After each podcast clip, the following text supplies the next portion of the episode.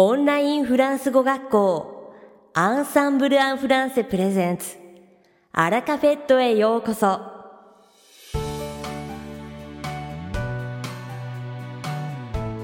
オンラインフランス語学校アンサンブル・アン・フランセプレゼンツ。アラカフェットへようこそ。この番組はフランス語学習をメインテーマにネイティブに通じる実践的なフランス語表現や日本人学習者が間違いやすい文法のポイントなどをアンサンブル講師が週替わりでお伝えします。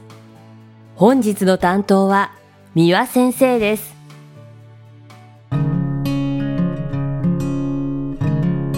こんにちは。アンサンブル講師の三輪です。本日もアラカフェットの時間が始まりました。いかがお過ごしでしょうかさて、5月も終わりに差し掛かっていますね。日本ではもう半袖でも過ごすことができるほど暖かい日が多くなっていると聞いています。場所によっては真夏日というところもあるのでは？ところが私が住んでいるフランスの北西部では5月の後半になってもまだ天気が不安定で肌寒い日がよくあります。感覚としては4月に一度暖かくなって5月にまた寒さが戻って6月にようやく夏に向かって気候が安定するように思います。そして5月に寒い日があると私はよくホストファミリーのマダムの言葉を思い出します。5月の天気を信用しちゃダメよ。当時はどうしてだろう？と不思議に思いましたが、今となってはその理由がわかります。というのも、フランスでは中世の時代からとりわけ農業に携わっている人たちが5月の気候についてよくこのようなことを言うのです。Il faut se méfier des sangs de glace. Il faut se méfier des sang de glace. Il faut se méfier des sang de glace. 直訳すると、氷の聖人たちには気をつけなければいけないという意味です。どういうことかと言いますと、5月の11、12、そして13日という3日間、気温が急激に下がったり、霜が降りるというリスクが高いと言われているのです。そのため、この3日間を表すキリスト教の聖人3人は、別名、レ・サン・ドゥ・グラス、レ・サン・ドゥ・グラス、氷の聖人たちと呼ばれているのです。確かに農業や園芸に従事している人にとっては、この時期に急に寒くなられては困りますよね。来年ゴールデンウィークを利用してフランスに来たいという方は、肌寒い日があるかもしれませんので、必ず何か上から羽織るものを持ってきてくださいね。さて、本日のアラカフェットは2部構成でお届けします。第1部は私美和が担当するフランス語レッスンです。会話ですぐに使える。短く簡単で覚えやすい。フランス語の表現をご紹介します。そして第2部は4月に開催された第5回アンサンブル100%活用選手権にて3位に選ばれましたエントリーナンバー7マミさんにご投稿いただいたアンサンブルのレッスンを最大限に活かした効果的な学習方法をご紹介します。それでは早速、本日のフランス語レッスンを始めましょう。先ほども言いましたが、フランスでは5月の気候には気をつけた方がいいとよく言われます。日本では5月病なんていう言葉をよく耳にしますよね。日本の新年度は4月ですから、1ヶ月後の5月はまだ新しい環境に慣れていないという人は多いかもしれません。仕事も学校も始まって間もない頃は戸惑うことばかりですよね。そんな時によく自分への励みとして、慣れの問題だよ、と言い聞かせることはありませんか？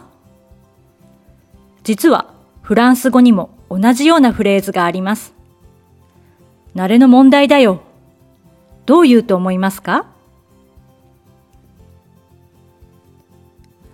そうです。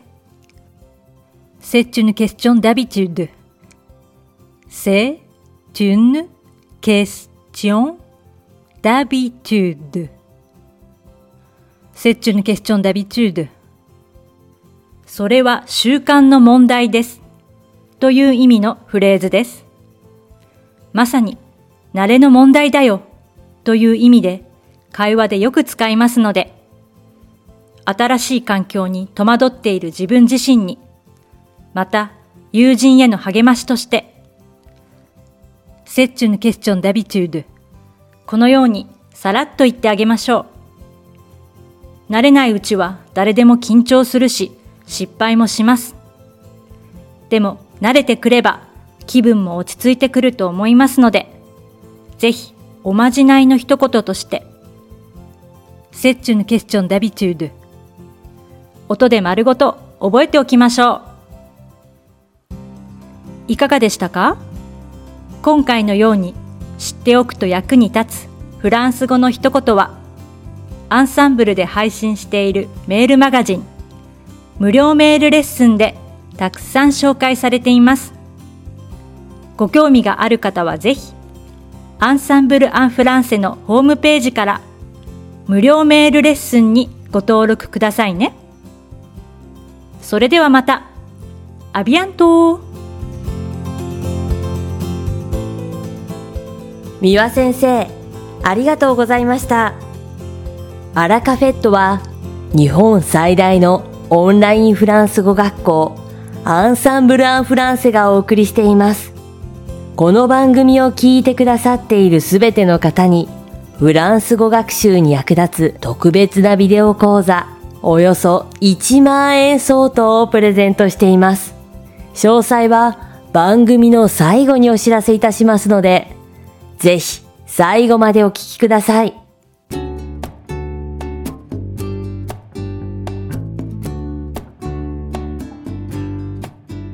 続きまして、番組の第2部は、アンサンブルスタッフのミキがご紹介します。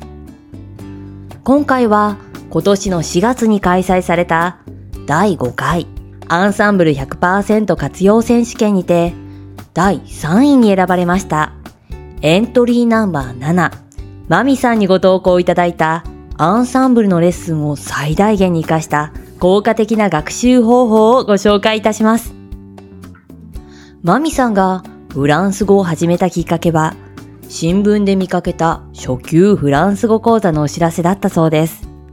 以前からフランス語の美しさに魅了されていたというマミさんは、仕事や子育てで忙しい中、少しずつフランス語を勉強し、独学で仏研準1級に合格されました。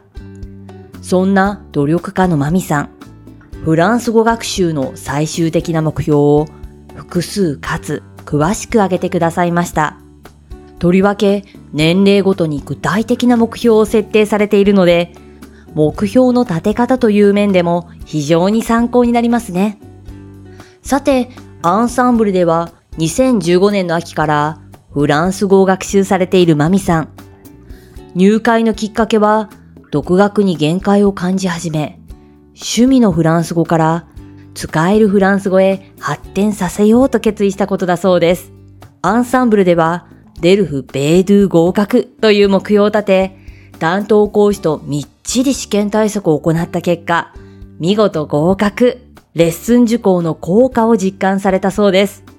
中でも、高等試験の練習は大変だったそうですが、試験本番では、普段のスカイプレッスンほど緊張することなく試験に臨めたそうです。現在はダルフ西安に向けて準備を行っているマミさんですが、毎日2時間から3時間はフランス語に触れるようにしているとのこと。30分ディクテ、30分フランス語関係の本を読む。そして残りの時間はアンサンブルの宿題などに当てているそうです。これを毎日行っているのですから、まさに脱帽ですね。それでも、マミさんはあることを心がけていらっしゃいます。それは、辛い学習はしない。覚えようとしすぎない。身につくには時間がかかると観念する。ということです。勉強に疲れた時は、フランス映画の DVD を見るなどして、フランス愛を取り戻しているというマミさん。気の持ちようについても参考になる部分がたくさんありますね。このように目標の立て方、アンサンブルのレッスンの活用法、試験対策、日頃の学習方法、そしてフランス語との付き合い方に至るまで詳しく具体的にご紹介してくださったマミさんの熱意は多くの共感を呼び、アンサンブル100%活用選手権において見事3位に選ばれました。マミさん、おめでとうございます。さて、本日ご紹介させていただいたマミさんのご投稿内容はごく一部です。すべてご覧になりたい方は、アンサンブルが運営しているコミュニティサイト、クラブアンサンブルより、第5回アンサンブル100%活用選手権エントリーナンバー7マミさんのページをご覧ください。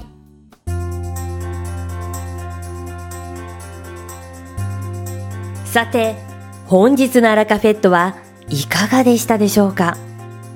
この番組は毎週金曜日をめどにお届けしています。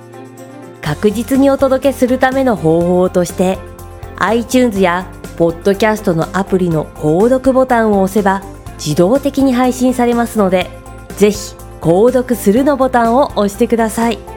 また、番組では皆様からのご感想やフランス語学習に関するご質問をお待ちしております。アンサンブル・アン・フランスで検索していただき、お問い合わせからお送りください。番組内でご紹介させていただきます。そして、この放送を聞いてくださったあなたに素敵なプレゼントがあります。アンサンブル・アン・フランセお問い合わせ宛てに、お名前、アラカフェットを聞きましたと明記して送ってください。フランス語学習に役立つ特別なビデオ講座をプレゼントします。たくさんのご応募をお待ちしております。それでは次回の配信でお会いしましょう。素敵な週末をお過ごしください。